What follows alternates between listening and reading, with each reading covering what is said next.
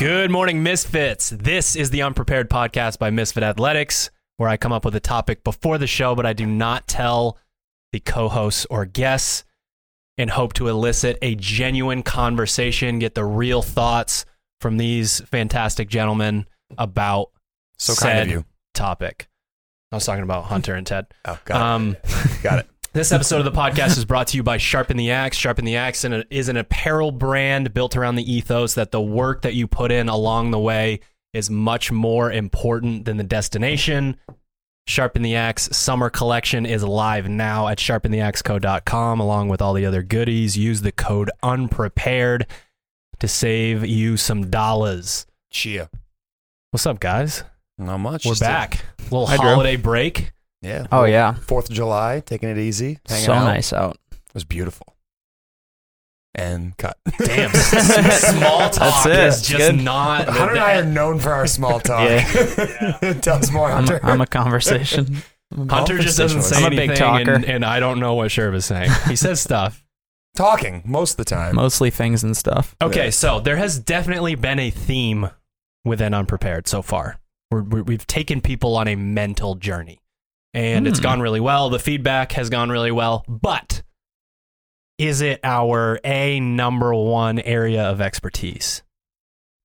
Uh, I mean, no. I guess I, maybe. I'd say yeah, maybe. Maybe? Unintentionally, It- yes. Because when we started out, I don't think any of us like sought out the let's talk about egos and let's talk about nature Yeah. versus nurture. It's just something that we've put ourselves into with the line of work that we do, and essentially we've educated ourselves as it's come to us. Yeah. We've had situations, we've had people, we've had interactions that cause us to talk about these topics pretty regularly. You know, and the fact that you brought them up as unprepared and we didn't really know what was going to get into, we had the ability to share our expertise or our knowledge on that based on the fact that we've run into these situations so many different times. I think it's like becoming kind of our core competency. We started off as the guys who are just like, I can teach you how to snatch and clean and jerk and, and back squat and get super fit, super fast, and like like we know we know what's going on, and Right. now we can still do that. But the maybe like our interest, not that our interest ha- isn't that anymore, but it's m- shifted toward that Absolutely. like mental Yeah, side I, and I like think I think the, the the topics that we got into in the first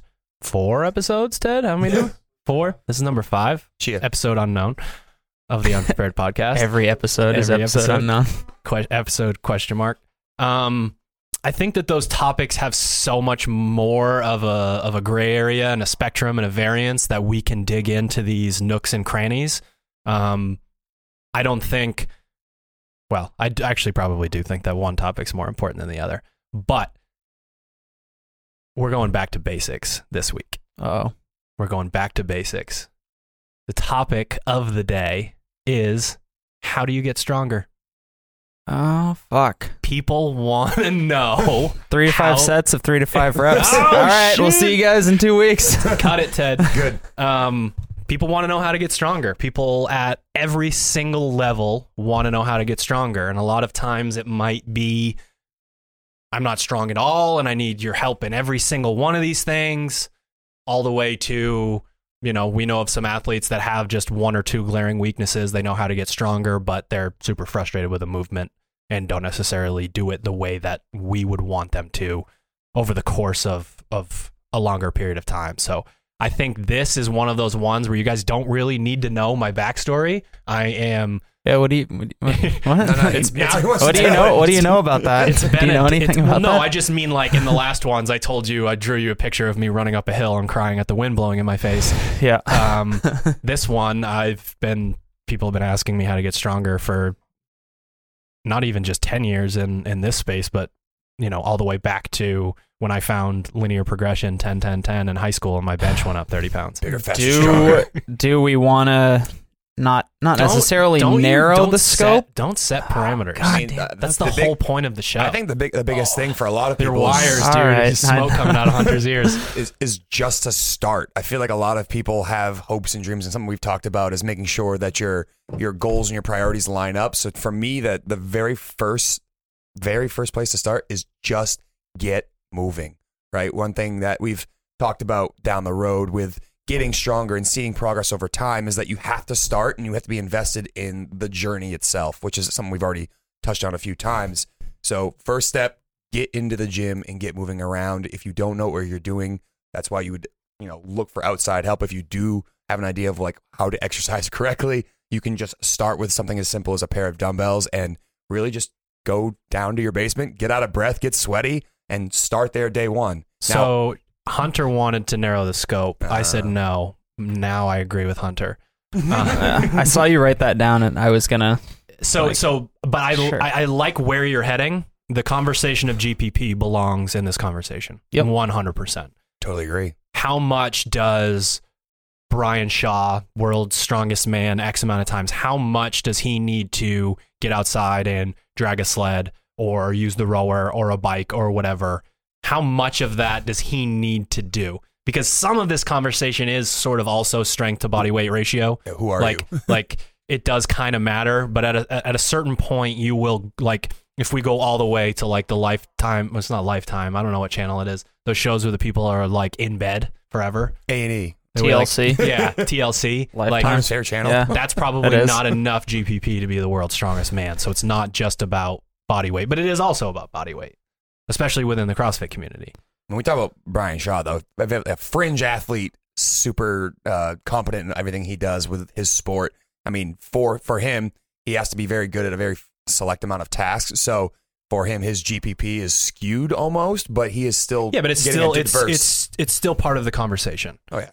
So I mean, for for him, he, he needs to make sure that the the GPP in his situation is more like, are my joints that are around these giant muscles able to hold these loads, and are am I able to practice moving this stone X amount of feet when I only have to move it this many feet? Like, can I move it further than that? And how does that play into his ability to move high percentage of his weights over and over again? So for him, his I, I look at someone like Brian Shaw and say, all right, his GPP is really about longevity in terms of making sure he stays healthy enough to compete in his sport versus you know my mom, for example, whose GPP is like, I want to be able to take, the stairs at work and not like get out of breath walking from the grocery store in, into the grocery store. Yeah, and with with an extreme that is Brian Shaw, the Louie Simmons folks of the world. That is that is an extreme version, the same way that CrossFit Games athletes are an extreme version of fitness.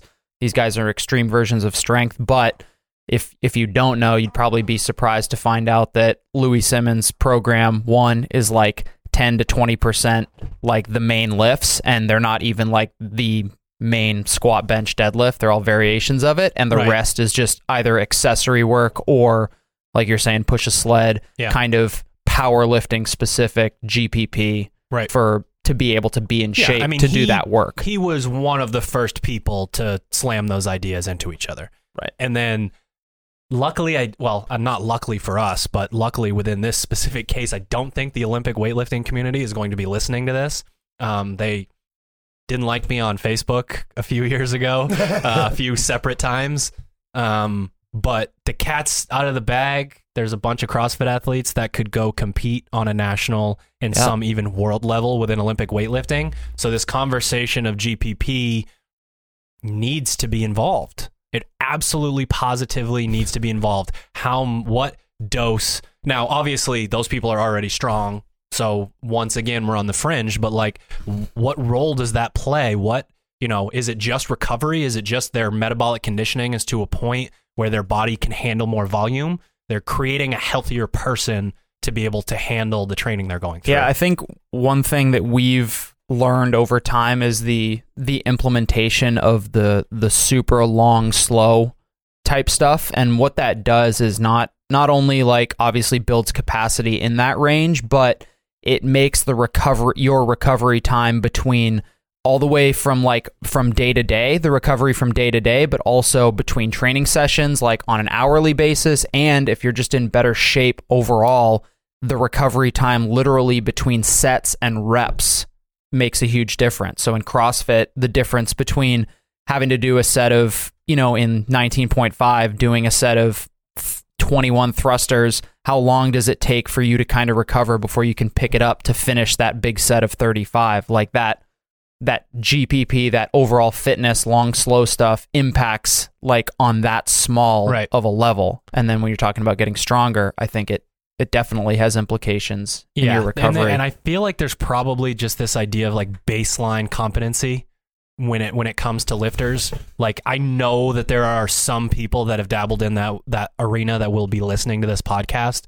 Like I would love to know like you would want them to be able to go do that assault bike sprint and then not not want to come back to the gym for a week or X amount of burpees or just there's there's got to be some level within that community where our community says, "Hey, we actually aren't talking shit. We'd love to help. You guys are amazing athletes.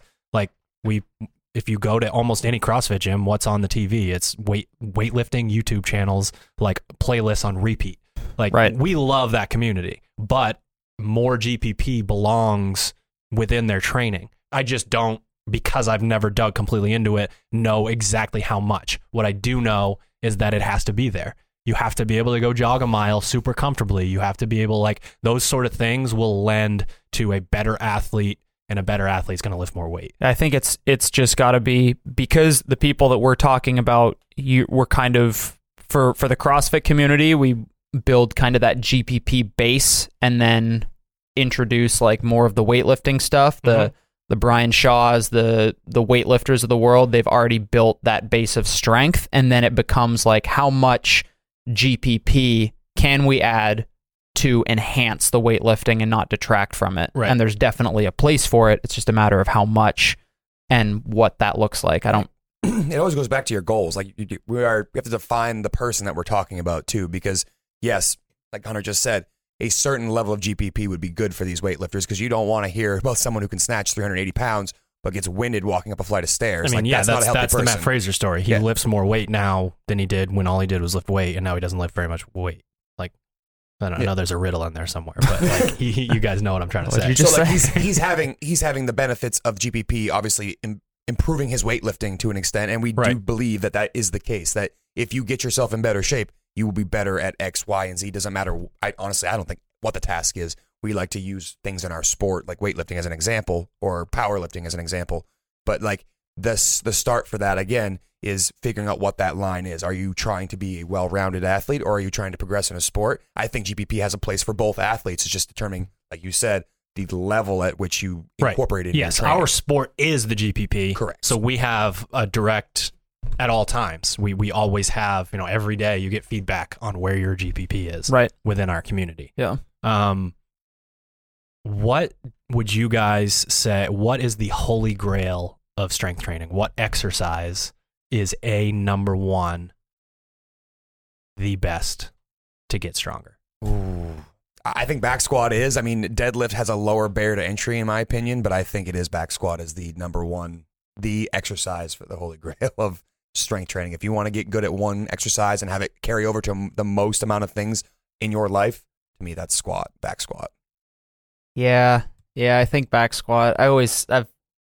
I can't think of how many people I've had this like debate with, but I feel like it's it's got to be the back squat. Even Dep- though I saw online that if my transverse abdominis was good, I could slam tires with sledgehammers and stuff. But so I asked that because I think that there isn't one. I think that the deadlift is the holy grail of strength training exercises, but we are in the CrossFit community, and if we do it too much, we ruin everything else. Especially considering something we'll get into, CrossFitters and posterior chains seem to be a mutually exclusive. They can't be friends. yeah. Jesus. Um, is that why I'm not a CrossFitter? Because I have a posterior I chain. believe that the I only back- deadlift with my knees and my quads. I believe that the erector spinae. Um, yes. A lot I, of that. I believe that the back squat is the holy grail of of strength training for CrossFitters. I think it just has so much uniformity to it. It has so much like everything comes together. But then there's like for me personally, the holy grail of strength training exercises by far is heavy back rack lunges. Well, I was just gonna say, So so th- Yeah, just this like that. concept of of understanding if we're gonna say how do you get strong, we got to know who you are, we got to know what your limitations are. Because for me personally, in a back squat, I'm doing a front squat. I sit as straight up as I possibly can. I bounce. I don't use my posterior chain. Essentially, only at my sticking point, I'll try to push my hips through. But like that's I, I've gamified the movement to the point where I don't even I don't even really get that sore. and then back rack lunges with a tiny percentage of my back squat and shit gets very real very quickly. And then it translates to the bike to back squat to all of these different Yep. things. And i think that it's super important. Yes the deadlift you create a massive amount of adaptation. And if you are trying to get your deadlift up and you're you know you we can figure out that program where you can pull heavy twice a week great like you will get the most adaptation out of that. Absolutely. But oh. it doesn't live within our community in the same way that it does the powerlifting community or I'm just guess- from a recovery basis. just from a rec- it just does it's so hard for it to fit in with everything else. You did Well, that. because CrossFitters want to mm-hmm. do a hundred things every single day, and that doesn't lend to that. Like you look at well you say they want to but their role models the people that are kicking their ass that's what they're doing. Correct. So to a, to a certain threshold. I feel like it should be said that like there is there's obviously a point where doing too much of that stuff, Yeah. there is you know your re- return on your investment is less than what you put into it, and that's you know for me a recipe for you know just Yeah. burning out and getting you know injured or mean, losing interest in training, all that type of stuff. That's another tangent with strength training. Me personally, low volume, high gains, high volume, I get beat up. Like, and there are other athletes that can lift all day, every damn day, and that's how they get stronger. They get that, you know, tiny little growth, tiny little growth. Whereas for me, like, I'm way better off lifting, waiting two days, and then lifting again. I so- want to talk about the back squat again. Let's go. Let's go. I think like the the deadlift on like you can't for for the majority of people until you're a power lifter at the elite level, your deadlift is not going to be less than your back squat. So from a pure like defined strength, like ability to move one, you know, one thing one time, it's definitely the deadlift. I think my my tipping point for the back squat is it's a little bit less forgiving. Like you can you can pull and keep pulling and keep pulling on a deadlift and you might look like a rainbow or a banana with your back, but you could probably still keep pulling it. The back squat has a little bit less room for error in that sense. Yeah. And I think for the majority of people, the ability to express athleticism through a larger range of motion in their joints is kind of the is like the thing for me. Like Yeah. sitting sitting into hip and knee and ankle flexion, maintaining like midline stability and transferring force Right. from your hips and legs through your trunk into the bar. I think that's a I don't want to say a better expression of strength, but a more I guess functional. well, yeah, I mean, maybe. the, the expression, I, I just though, like that. expression versus growth, I think might be two different things. Because to me, if we're going based on expression, then I put it into the front squat because, like, your spine is not going to save you in a front squat. Yep. the bar just falls out. Yep. but we know that a front squat cycle does not yield the same adaptation as the back squat cycle.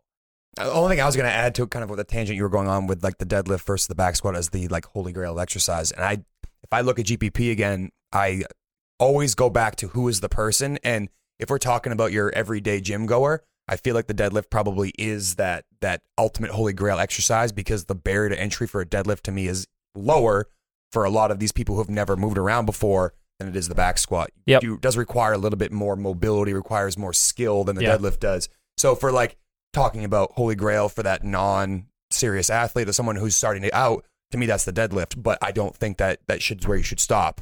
That is one thing you should be concerned with improving. Yeah. But as soon as you get onto that, that you should open your eyes to all these other movements. And then the next one is, Yeah. can I master or become proficient in the back squat? Yeah. Because I agree. I think for our sport of fitness, the back squat is the holy grail. But if we're talking again, going back to the more general pop, it probably is deadlift first, and then it, over time I mean, you, you can into walk into a gym and in three seconds completely alter your physiology, Yeah. your your you know stress levels, which you know we're after hormesis. We stress ourselves on purpose to get better. That to me is why the deadlift is just like holy shit. you can go pull a heavy deadlift and.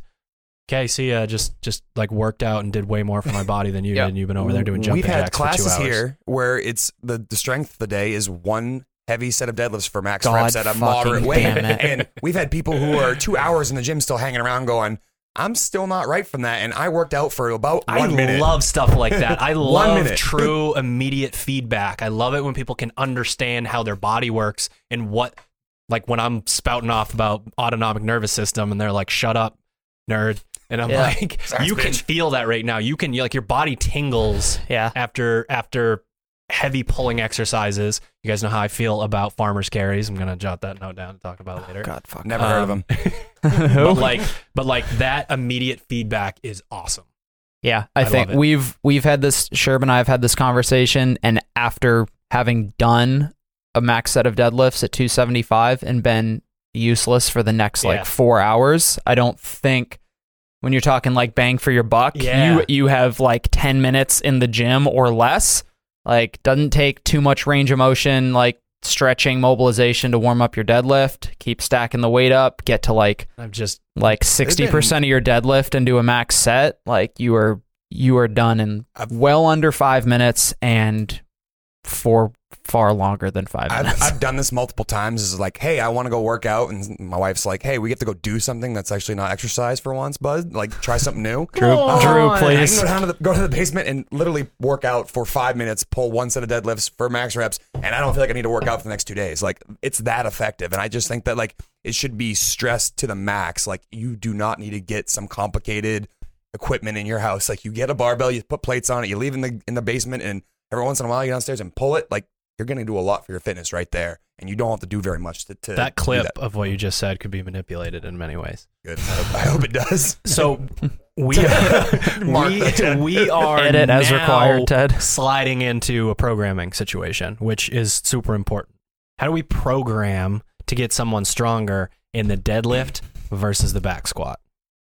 Um, I mean, I think for a beginner, I think the, for, I mean, for anybody actually, the linear. yeah, let's not the, let's not let's not get crazy with the categorization Yeah. because we know programs the, that the broadest is just the linear progression, like five by five for the back squat as your like beginner. You could do that two, three times a week and see gains all the way from you know uh, air squat to like empty bar, add five pounds every time and get stronger there. And then like intermediate lifter, maybe it's only once a week you add that, and advanced lifter, it's you know once every other week or once a month. We've and stuff used like that program in the gym where it's 15 reps. The whole week is just 15 back squat reps, three by five, where you do a set at, let's say 100, 105, and 110. The next week you do 105, 110, 115. And we've done those cycles here. And people are like, where's the rest of the squat? How come we're only doing 15 reps? And then we test six weeks later and like, I added 30 pounds to my back squat. And it's like,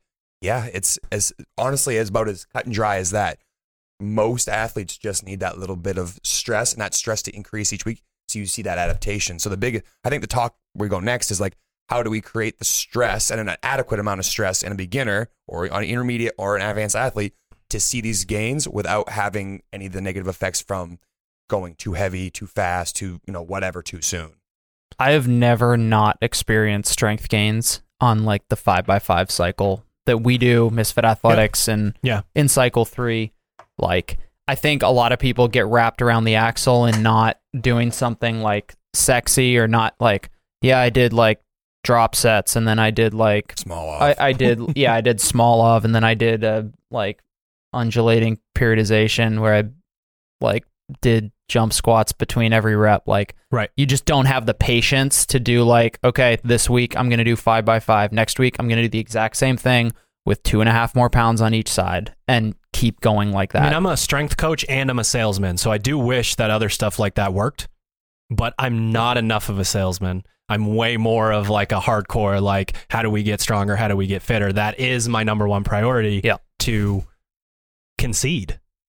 I've, I've read all the stuff. I've gone through all the squat cycles myself. I've put beginners through them and the fittest people on earth through them. We know what works. So it's that that is that's a huge topic in this conversation. Like, do you need to like huff paint and close one eye and like get onto your left toe? Like, no. You you, you Yes. need to, these programs. Have you tried that? I need to know. No. Okay. yes I did a cycle Yeah. the, the huff paint left pinky toe You know, cycle that- you know when I disappeared for a month? It was right after that cycle. Ultimate cycle. Yeah. Um, yeah. So so to go to to create the bridge from the two programs you guys are talking about, three by five has way more to do with three by five is classic starting strength. Has way more to do with hey, let's figure out how to back squat, and we're gonna get stronger while we do it. Yep. That's what the three by five is.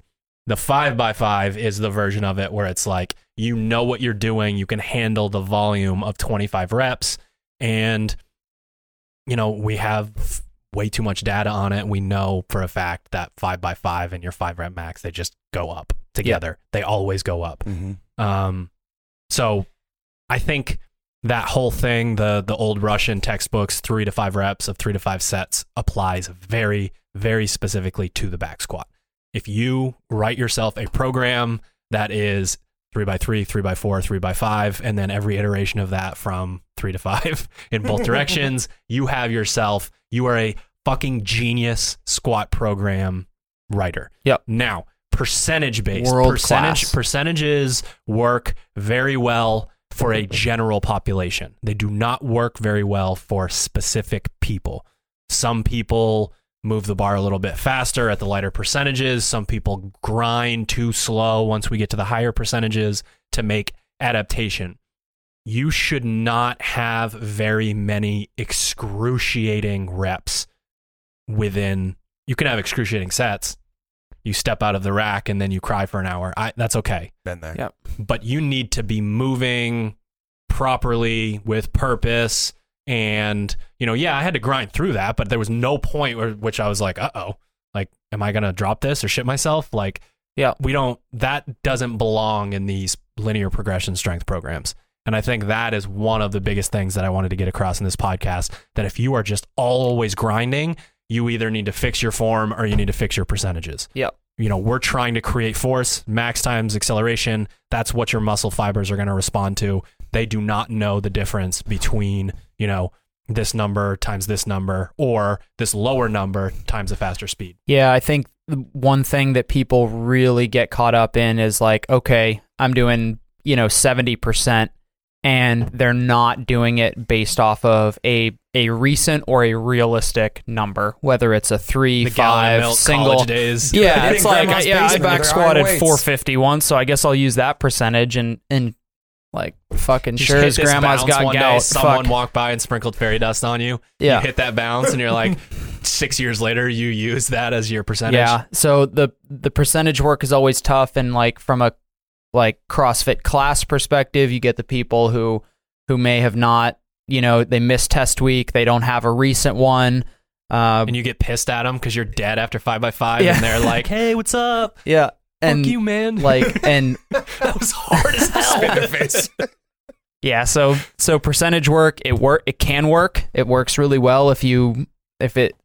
I- I guess it can work depending on who you I are. I was just gonna say, my Like, I have just a, be okay with you know rounding up versus down, or, And the- or the knocking five percent off or gonna two and a s- half. I was just gonna say for the GPP, this always goes back to me wanting to think about like strength pro- programs in a way of like explaining it to the layperson because a lot of times, while I love percentage work and I think it is 100% appropriate for athletes who have a little bit of bearing and know what they're getting into with their their programming, and a lot of times early on, finding someone to help you with that and telling you like what it should feel like is a great way or a great segue to go from I don't know what I'm doing to percentage work. So like I know we haven't got to that topic, but being an affiliate coach and seeing enough times and being like, hey, what's your 70% of your one rep max? I have no idea what my one rep max is. Oh, okay. All right. Well, it should feel like this. Your first couple reps, you're moving smooth and are good. The last one maybe is a little bit of a challenge, but you're not failing it. Like we need to have, I think strength coaches and coaches in general need to have a spectrum of ways we can connect with athletes. And my, my only concern with percentages is that, like I said, I love them, but you need to have the ability to like express that same information in other ways. And I think that's a, something that a early coach maybe not be comfortable with. And I think as strength coaches sitting at this table, that we've kind of figured that out. But I would want to put that as a disclaimer to the, the general public. Like, like you yeah, need to have I mean, it, what what the percentage does for a lot of people, if they are a beginner, is it says we need the weight to be somewhere within this realm because if you go heavier than this, you're not following the program, and if you go ten to fifteen percent lighter than this, are you really, as a more novice lifter, going to put in that extra? You're going to understand speed squats. You know, it's hard to do. There's a reason why we can't apply as much force with 135 as we can with 225. There's nothing pushing against you to create that, like your nervous system to respond, like, oh Yeah. shit, I better stand up. So, Yeah, and I was just gonna say, like, not that the percentages aren't valuable; they absolutely are. It's just that you need to have the ability to uh, to communicate with an athlete who comes to you and goes, "My seventy-two and a half percent is one forty-one. Should I go to one forty-five or one forty? And that you have that conversation with them, like it should feel like this. And if you get to this situation, and you don't feel like that's the case, like consider knocking it back down because, like you said, you jamming your joints through heavy weights and just moving just to move it isn't the purpose behind getting strong. You have to have a motor pattern. You need to move a certain way. You need to be able to get the adaptation through the intended stimulus of whatever you're working through, Right. and that needs to be the, how the coach communicates with you and how- how you understand the program to, to run. the the communication that I always have with people if they're either not sure about their percentage or hey it, it they they tell me it either feels really heavy or really light, more so on the light side, move it faster. Yeah. Like for like force is measured in pounds. You can either lift something slowly and it's heavier or apply more acceleration to it. Like basic physics says you can lift something lighter and a lot faster and Mhm. still have that same Yeah. force production as something heavy. So if I'm- it if it feels light today, awesome. Stick with the it. percentage and fucking stand that thing up as fast as you can and you're getting stronger. And stronger. that works within that bubble, though. That's important to say because if that was 1000% true and it just applied wherever we wanted it to, we could go out in the gym and jump as high as yeah, we just could. do air squats. Right. We could just jump as high as we possibly could out of the bottom of an air squat, and that would create the same adaptation as a 400 pound back squat. But our body doesn't rise to the occasion without showing up to the occasion. Right. It needs the occasion. Right. first, yeah. Exactly. um, we're going to move on uh, because I think the three of us could talk about back squats for a little while, maybe. A Yeah. while. Uh, the few minutes. deadlift. Um, the deadlift is is a tricky one to program. Um, I I honestly like sets anywhere from like doubles or triples up into like I want to say two to six would be would be my range. I would not program two very often. Um, the lower the reps, I would say, you know, if we're pulling uh, doubles and triples, I'm going to be on uh, every other week programming uh, for people so that they get that CNS recovery. If we get into the fives and the sixes, I think I'm okay with with someone pulling those on a weekly basis if we're if we're monitoring that athlete. Yeah. Go ahead. All right. I think one. Th- No, you're more polite. uh, yeah, I've I've recently started to really like the the bigger set, and by bigger set, I mean in that like six to even ten to fifteen range. For that, like we've we've programmed it a lot. Like It is more is much more carryover in our sport. yeah, but uh, but we we we see people like this week we're gonna do three by ten. Next week we're gonna do three by twelve Yeah. and their last set of 12 is is heavier than their 10 and then they go and PR their their heavy Let me single ask you double if you or know triple. why. Uh I think it's just like a must like a recruitment thing. It's just a hormonal change that happens like so deep into that set and also Sherb because is so excited right now. I know that you guys are listening to the audio version, I'm but he's like raising itching. his hand I'm and like shaking. and, and, and I think and it, it's because like that that set requires a little bit more like you you can grip and rip a set of one or two off the floor There and kind of grind Yes. through it. So the that's- that's 15 a- is we're- like we're, talking I about we're to talking be, about the skill level. Yeah. And and now we actually increase the volume with a deadlift because you know if someone settles into a deadlift and they go cat back for the first rep, they're gonna be like, oh Yeah. shit. Yeah, that's this bad. Is, this is We're- not going to go we're in well. the weeds. so that that skill level there we know you know we went we went out to super training to visit mark bell like like they can pull singles doubles triples all that stuff with that form. They actually have a posterior chain engage their midline all that good stuff. They they understand the mechanics of it. They've put in the time. So at at this you know crossfit is a lot of crossfitters are very novice when it comes to this movement even at a very high level. Yeah. and when we force that form on them, they're able to create the proper adaptation because there's no other way for them to stand that thing up eight times. Yep. Sorry, I didn't get a chance to answer yet. The answer is GPP. They're getting, they're, getting, they're getting fitter through creating that adaptation. They're getting that neurological benefit of learning how to do the movement correctly. That's why those high rep And, ranges and- were and great. the load is pr- it's it fits their skill level. Correct. The- Yes. The, load is appropriate for the athlete. The neurological adaptation occurs, and for a lot of them, it's just like they're understanding how to brace their midline and create a repeatable pattern, which is then carried over when it comes time to pull a single one. Things don't change because you're doing two, five, Right. ten, or twenty. You're learning how to do the movement correctly, and that's why I think that program works amazingly with that like beginning, moderate, and even some of the advanced athletes, getting them pulling heavier weights a lot because of the they- advanced athletes. because they learn how to repeat Right. the movement correctly and understand oh because it's lighter weight like i'm forced to get adaptation the only way to get that adaptation is to move correctly oh great maybe i should do that with my heavy ones too and now i get stronger Yeah, and So, it's it's if you want to get into like those those latter reps, your first couple need to be flawless. You start off in a hole, like those latter reps aren't happening. You start off in a good position. Like we all know, start in a good position, end in a pretty good position. Hopefully Yeah. the same. If you start in a poor position, it's not getting better as your set goes on. That's for sure. Right. Um, we're gonna keep it in the family before we go to Olympic weightlifting. Um, we can't. I don't think we can talk about them as if they're the same movement, uh, but pressing. So we have your traditional. You have more kind of overhead pressing, bench pressing, that sort of thing. Um, I find that shoulder mobility is the prerequisite to being a strong presser. We just get so many people that we know as that strong person. They just naturally, you know, they have that gift of, you know, more fast twitch fibers, whatever, and they can't put their damn arms over their head and get into the right position.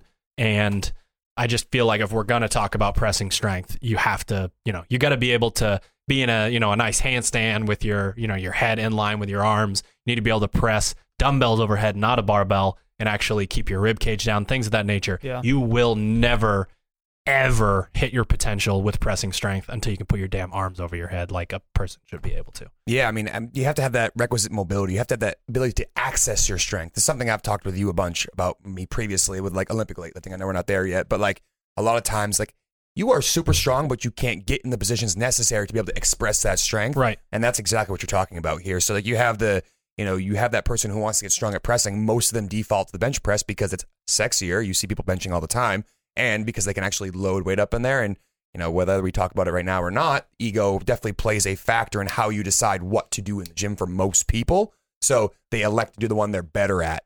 What they would like to see, what I would like to see from athletes who are looking to get stronger is to seek out the things they're not good at and try to improve upon those just as much as the stuff they are good at because that develops that well-rounded and that strong person who has the ability to press from all angles which to me is a better representation of your strength is can you press It's a in better front of chance you. you're not going to snap your shit too. exactly just makes you a more robust human being I, I feel like like you you don't want to have a chink in your armor where you can press forward but you can't press up or something along those lines I think the for for me, so I have pretty good what I would say is pretty good mobility overhead, but I have pretty terrible pressing strength, especially strict. It just it comes down to like volume and Yes. time under Yeah, yeah, tension. Like yeah. when you're once you have that requisite uh, mobility, it's like it's just time under tension, moving stuff fast, pressing that overhead, like you're saying, like you always say to your body craves that fast twitch. Your upper body, I mean, uh, craves that sort of movement, and you just need the time under tension to develop that that strength. I mean, it's it's essentially right now what's about to come out of me is like pull the string and I'll start talking like a doll. But Yeah. uh, plenty of people haven't heard me say this. We walk around on our legs all day. We develop the slow twitch. We develop the other side sort of in the gym, whereas the upper body doesn't do a whole lot in our regular life that would create that sort of system where we have these supporting tiny muscles and connective tissue and all this stuff that would help us when, you know, like you can grind out a squat when you want to. You cannot grind out a strict press when you want to and it's at your nose. Like you, you don't have that same support system. And we're talking this this is this phenomenon goes all the way to super roided up Russian weightlifters. And they just came down to it and they were like, it's volume. To press, you have to press. If you want to put weight overhead, you have to put weight overhead. Like they would press like five times a week. Again, yeah, recovery, a little better when you're on the sauce. So, like, you have to, especially with overhead pressing, just get your work in. Got to continue to press and press and press. Luckily, our three to five of three to five works really well. Um, and you know, accessory stuff is good, but you just you, you just have to keep pressing. Your linear progression is a pound at a time and not ten pounds at a time. Yeah, and right. if you can Change the game a little handle that, you can take your press from. There's a lot of really strong dudes that can only press 150 pounds, and they could get their press to 200. You just got to press a bunch.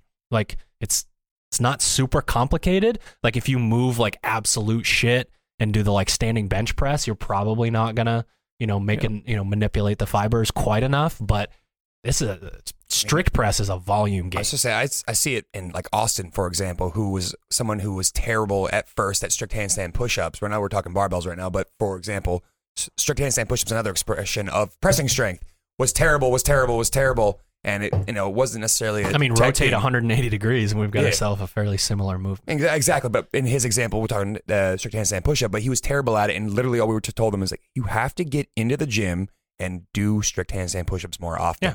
And all of a sudden, he's caught up with everybody else who, who was way behind because he simply said, "I'm going to press do strict handstand push-ups three to four days a week." And I know that I'm not going to have this terrible carryover where I can't train my upper body the next day because I did strict handstand push-ups.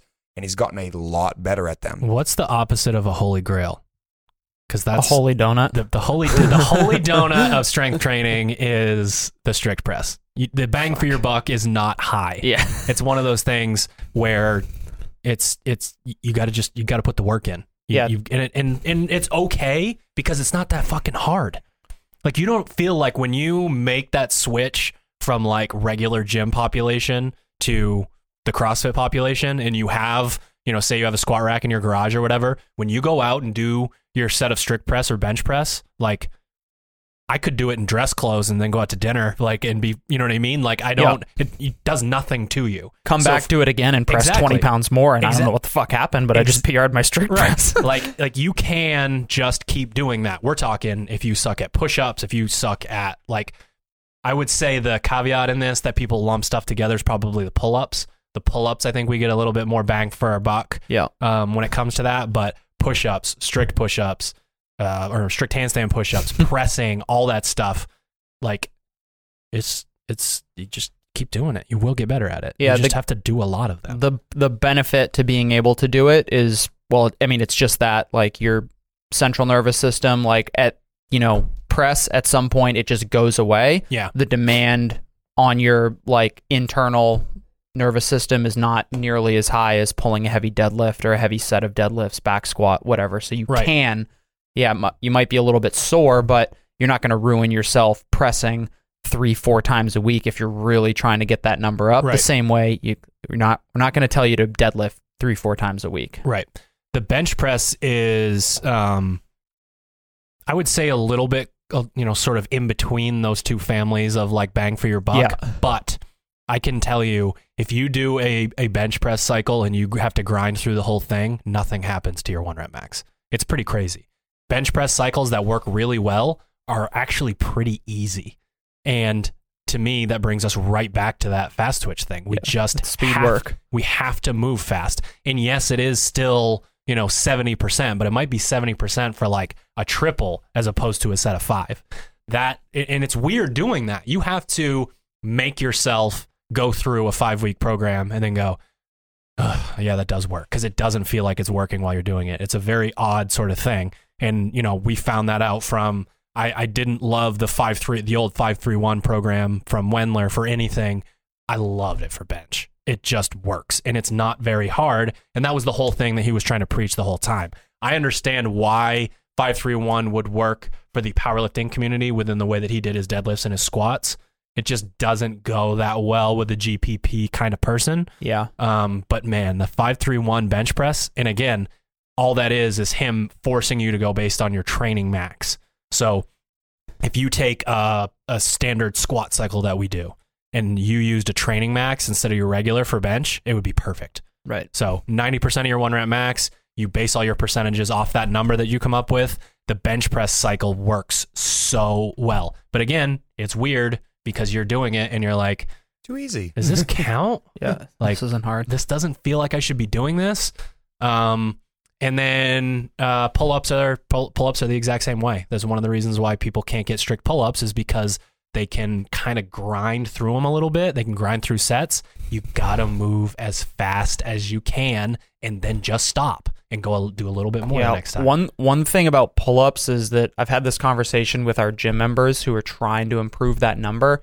Once a, a tendency for people is once they get a a strict pull-up or a few, they completely get rid of the prospect of using a band or some sort of assistance. We rarely think of the pull-up as like a percentage work game because we, we're not doing like weighted strict pull-ups often. So it's not like yeah use 70% of your weighted strict pull-up. It's like now that i have strict i can do it. But something i tell people is like treat it try to treat it no different than you would a lift. Whereas you know if your max set is five that is your five rep max strict pull-ups you're not just going to do strict pull-ups Right. for your the same way you would your back squat. You Hell wouldn't no. just back squat your five rep max and try to get stronger. You're going to do percentage work. So grab a band and enable yourself to get that volume in with strict pull ups.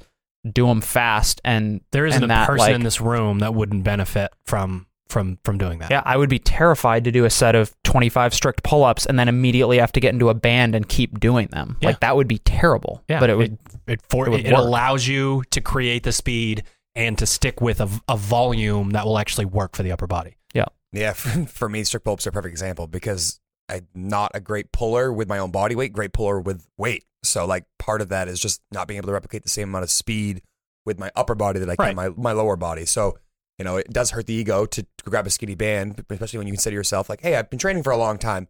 But it always goes back to one of those old articles that we have. Like, if you aren't getting stronger and you're trying to get stronger and you're doing the work, there's something wrong. And th- I think that's a great thing that should be hammered home. Form or speed. emphasized. Yeah, I mean- something something is wrong. It's either your form is garbage or you're not going fast enough. And for me in this situation, it's probably both. But that's why you'd want to do. Something. I think like for this. you, it's it's probably an ego thing, j- just based on your, your fitness level is so high, and and you're probably looking at sets of like four or five to really keep that that's speed, typically what I practice. and that doesn't feel like anything to you.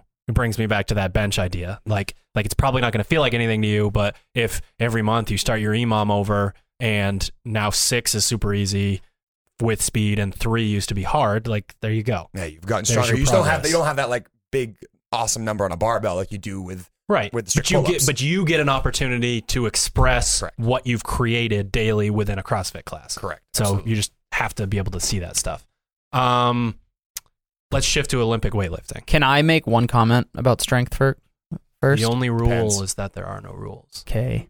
Uh, I think something to consider, especially if you're either programming for yourself or for maybe like personal training, is that women are a little bit different than men because of neuromuscular efficiency. We see all the time women tend to be able to move a higher percentage of those big lifts for off. more reps, and it's like, God fucking damn it. and but it, but I mean it, it like Yeah. it, it can it's great for them but they, it can also be frustrating. It's just like why can I do 90% of my back squat for 5 and I put 5 more pounds on the bar and I can't back squat? Right. We know that they can move a higher percentage for more reps. So it's just something to consider if you're writing a program for yourself or for somebody else. Like if I'm doing the same percentage that this program on Google prescribes and I'm not getting stronger like learn learn about that topic. That's kind of all I'll say on that. Yeah the, Like, the, the the idea of as a coach you need to know that speed kills but you need to be able to see it. Yep. you need to know what speed on the barbell looks like because those that you know the same women in our classes will do a set of 10 and every single rep looks the same kind of medium speed put it back in the rack. Whereas you'll watch a guy like throw the damn thing over his head and then rep 5 is like trembling Yep. to to kind of get through that. So like being able to spot that speed and know what the speed looks like within each given movement is going to give you the ability to say I know this seems weird, but we're going to drop from 100 to 90 and we're just going to move this damn thing faster. Yeah. Like that will work. okay now I don't good. disagree. Olympic weightlifting. Olympic weightlifting is awesome because you don't have to be strong to make it look like you're strong. I loved Olympic weightlifting based on um, mobility and athleticism because it was like all of these people are stronger than me and no one knows it because we never back squat in a competition. Like this is amazing. You and I are the exact opposites in this situation. is what it feels Um, like. But at the end of the day, that's that's not that's not really what what we're trying to talk about here. Both sides need Attention. this. well, both sides need kind of the same thing, right? Like we need to be able to move the barbell efficiently. We sort we sort of know that we sort of hammered that home. Like like this whole overarching thing over this entire episode is if you don't do the movement right, you can just take everything we've said and throw it in the trash. Like Yeah. and everyone has a different version of moving properly. And we're not even talking about Like this should be like the intro we're not this even podcast. necessarily talking about safety. We're talking about movement efficiency. yeah We're talking about like I don't know what that is. I don't know what movement you just did, but it's not the one we're trying to get stronger at. Typically when that happens, you don't get stronger at the one that you're trying to replicate. So like like when it comes to Olympic lifting, we can go back through the whole mobility thing. We can go back through the entire movement efficiency thing, but I want to talk about the type of programs that actually yield solid results. I mean, we've we've had plenty of experience in this programming different styles of weight weightlifting and seeing how it affects members and how it creates these adaptations we're going for. And you know, if we're going to go specific with it with the rep schemes, we're looking at triples and doubles uh, for for the most of your programming, and then you know every once in a while just to get that that loading heavy singles and singles being somewhere between you know 85% to all the way up to near maximal for for you. But for the most part, your the bang for your buck comes from the skill and the practice of the movement, which occurs somewhere in the neighborhood of 65 to 75% for triples and doubles. I mean, that's we've used it so many times and seen so much success with athletes that you know you don't need to have a ton of reps. You're not doing a 10 by 5. You essentially look at 18 to you know 14 to 18 reps, and that seems to do the do, do the trick for weightlifting for the general population and for these high level athletes. Yeah, I, I just think it all comes down to the what you're saying is movement efficiency. Like you can like you're saying do those doubles and triples and if you're some and then you know you go to the heavy single day whatever and all of a sudden you just forgot everything that you practiced in the doubles and triples it doesn't matter. I think in crossfit specifically most people are much more comfortable pulling the bar to their eyeballs and letting it bury them in the bottom of the clean or the snatch. Like yep i'm same I same can't even get the 45 pound barbell to my eyeballs. So like, But you can't- can get a 300 pound bar to the exact same height and still get under it and stand it up. more than that, but yeah. Yeah. yeah. Uh, so it's it's just like like you said, Sherb. It's the the doubles and triples that f- almost for like after a certain point you get fit so fatigued that you learn how to pull yourself under the bar, and it's Yeah. just like oh, like that's what I'm supposed to be doing. I don't need to power snatch and then overhead squat this weight or power clean and then front squat it. So Right. it's just the the movement. Yeah. Um, really simple triple double single works really well for Olympic weightlifting. What I will say is there's a pretty decent variance between the clean and the snatch. The clean, if you're trying to peak your clean, you can really still get away with if you're on a GPP program, triple double single once a week. I, I believe. Um, I think the snatch is more of uh, if you don't use it, you lose it situation. I Yeah. feel like the snatch is we got to make sure that if someone is going into a competition and they're worried about peaking their snatch in that competition, that we better have heavy snatching at least once a week, if not twice a week, and then it's in metcons, it's in accessory work, it's in warm ups. That barbell pattern being second nature to you is just as important as any strength work that you could ever do. And we all know what a good snatch feels like. Ba-dum-tsh. Um, sorry, I, You just couldn't fucking resist, could you? God damn it. Um, we all know what that feels like, but we can't always find it. I literally didn't. I, I didn't Stop mean, it. I didn't mean to do that, but sometimes we literally There's something about smooth in there too. Just we can't we can't find it sometimes when we haven't done it. And this is ridiculous. My favorite podcast yet. For real though, you know what I mean. Yeah. Take over for a second. No, you I know can't. exactly what I mean. yeah, I do. Hunter's blushing for anyone wondering. I don't Sherb. Sherb's orange and red just in general. what else so we're not is sure if he's blushing or not. Um, but yeah, if you don't practice the movement on a regular basis, you you you kind of you know what to do, but you just can't you can't replicate it. You're like, damn it, why does this feel this way? I know what I'm doing. Like like that's why that movement needs to pop up, especially for those athletes where you know maybe they struggle with it. There's it's just one of those things where like I know for me personally, if I want to if I want to peak my snatch, I'm gonna go triples twice a week for a while before I go down to doubles. Like just just get those reps in. Like yeah, I'm gonna get stronger. I know that six by three at 80 or whatever works, but like I gotta get my reps in. Whereas Yeah. the clean is there's way less variables. I think a, a, the big part of that is just the the room for error that exists in the snatch is so much smaller than in the clean. Like you you miss a lift or you miss you miss a position, you catch it wrong, you're you're missing the lift.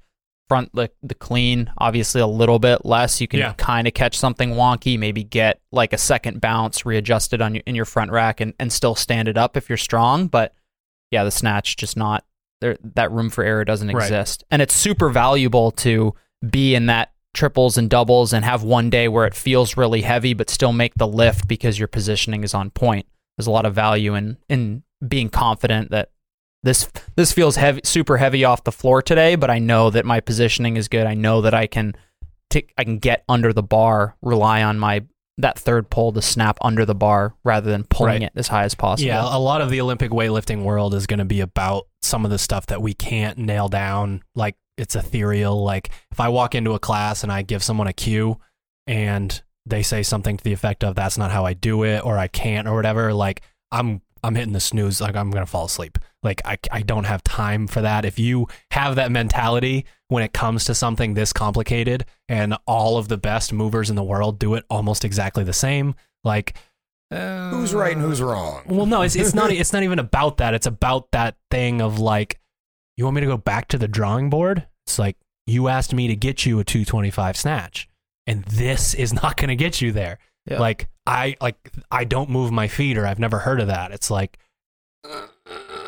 Now you have. now you have yeah. So it's just one of those things where like like with the Olympic lifting, that comes into play so much more.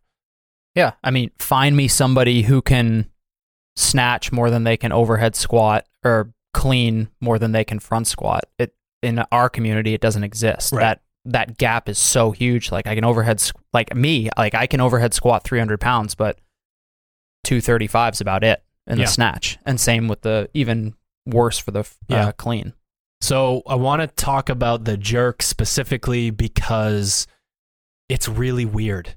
Um, there's something about letting your body know that you're about to do it because you've done a clean that changes how how we move, how we think, how we feel. We've been in plenty of situations where we're at the jerk blocks and we're doing triples or whatever, and like 70% or something is not going over people's heads. And like you literally have to like like slap each other in the face and like there's just something about getting your nervous system to respond the exact same way that it just did after you stood up a clean when you're going into the jerk. Like you have to figure that out. You have to figure out how to, you know, some people are huge on like standing it at like taking it out of the rack really aggressively or like stomping their feet around and getting that like jolt, that like almost like beta alanine, like Oh, yeah. that feel. Because like in my like more novice weightlifting days, I always PR'd my jerk after a clean. Always. Like whereas like like that you, you do have to put in like like I'll I would keep someone on triples on the jerk forever. Like triples, triples, triples, triples, because I know that they're gonna be able to put that weight over the head their head after they stand up. I know that that's gonna be able to happen.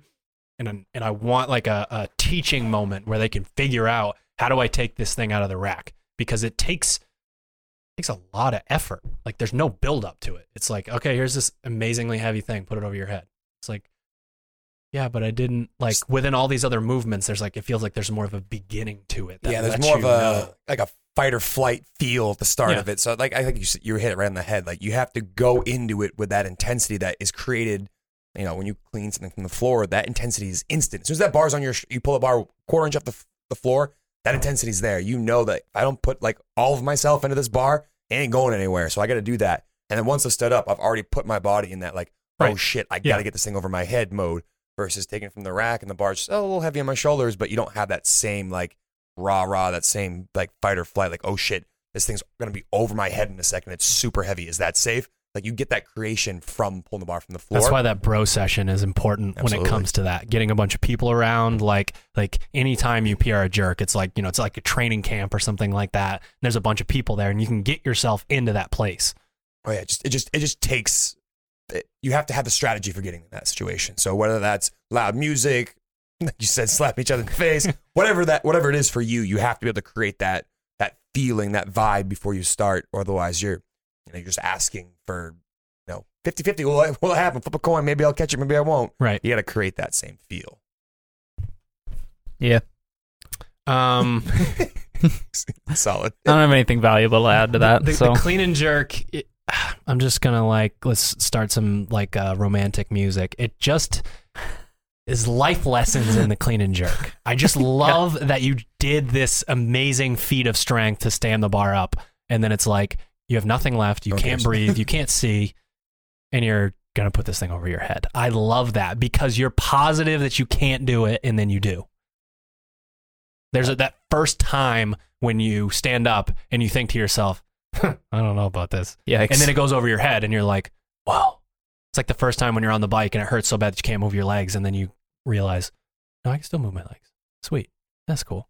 Like I love stuff like that is awesome. That's that's why the clean and jerk is my favorite movement because it's like like you stand up and then you're you're dead and then you have to perform what's p- potentially more impressive than what you already did that kicked your ass.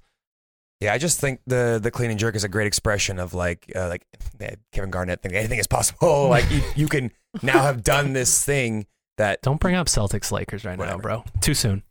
whatever whatever that is for you. But I'm saying like you took this really heavy barbell, you've put yourself in a situation where you've now learned to take a leap of faith almost into this type of thing. Like you didn't know if you were going to get it, and now you have, and you've learned like, oh shit, like I am capable of something that is this outrageous grind. Because the snatch is cool and it's sexy and all, but like it's over like that, and no one ever has got done super heavy snatch and was like eyes were like about to pop out of their head and their veins were shooting out of their neck, and it doesn't have that same feel. The clean, on the other hand, does have that same feel, and for that reason, I think it's super valuable because you take this like gamble almost, what it feels like, and you learn something from it, which is uh, as coaches something we hope our athletes that happens to them every single time they go into a training sessions. They learn something new about their body or about the way they train or their mindset, something like that. So that, Yeah. to me, that's why that's so valuable. Yeah, it's. I think there's just like that that level of grit that's required for the clean and jerk, and not as much the snatch. It's you- Right. You, either make it or you miss it in the snatch. The clean and jerk, it's like you got you got a second hurdle to jump over once you stand that thing up. And Yeah, and sometimes it, that hurdle you can't even see the top of it. Yeah. it's like a wall. Or like, you uh, like, or the vision is literally closing in on you, and you're just like, Yep. this is either going overhead or I'm gonna This fall backward and pass out. Mm-hmm. All right. Um, I want to finish with just the the concept of circle all the way back to where Sherb started this with. He said, "Just move and just get in the gym." I'm going to take it just a step further. Just start lifting weights because no matter what your goal is, putting in reps is going to get you there. All of these studies on hypertrophy versus you know triples versus 12s versus 15s the overall volume is the only thing that matters. It's not about what you choose for the sets. When they find that a muscle fiber is going to break down and, you know, go through muscle protein synthesis and grow, it's just about training volume. So I do understand that hypertrophy is maybe better at 50 reps than it is at 40, but if you want to do 15, you know, heavier with more way more sets, same results.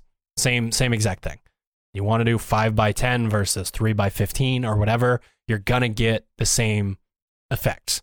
Like the one of the most famous bodybuilders of all time, Dorian Yates. This is he's the person, he's why you guys have to do die sets. Um, he essentially would do as many reps as he could at one weight on one movement a day. And I don't know if you've ever seen a photo of him, but I don't think he would fit in the room that we're in. Like I don't think he can be in the room. Like and it's hard it's hard as a crossfitter to understand where he's coming from cuz like he would say he course trains in a dungeon like a bait like a basement with like dripping water. You I can always hear dripping water and the lights are always flickering and shit. Super hollow sound, like Exactly. the echo. and he would bring another bodybuilder in and they would put whatever 315 on the leg press and he'd say you know what's your personal best? And the guy would say 22 reps or whatever. And he's like all right we're gonna do like 46 or something. And he would just scream in the guy's face and like get everything out of him. And then the guy would you know cry or quit or never come back like that sort of thing. So if that bodybuilder is getting the same thing out of one set at like he he put weight on. He put weight on for all of this stuff Yeah. as opposed to your 3 by 15 and then we go all the way back to you add a bunch of muscle if you know you just do 10 sets of 5 just a, it's a heavier weight. It's so it's important to understand that this is simpler than you think.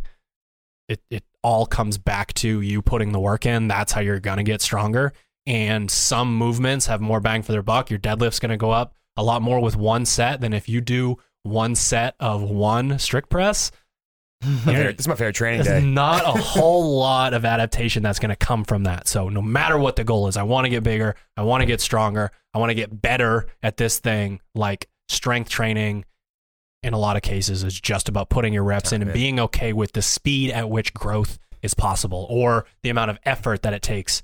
Like like the upper body stuff's a little bit more endurance mindset. Like I know this isn't super hard, but Keep doing it. gonna keep doing it. I'm gonna keep doing it. Whereas the other stuff is super challenging. You know, all this stuff with our lower body and a lot of our, you know, Olympic lifting stuff is super challenging. And you just have to be willing to put that actual work in. I mean, we all know that recently, especially you, you know what triples and clean and jerk feels like. It's Yeah. not the funnest thing in the world.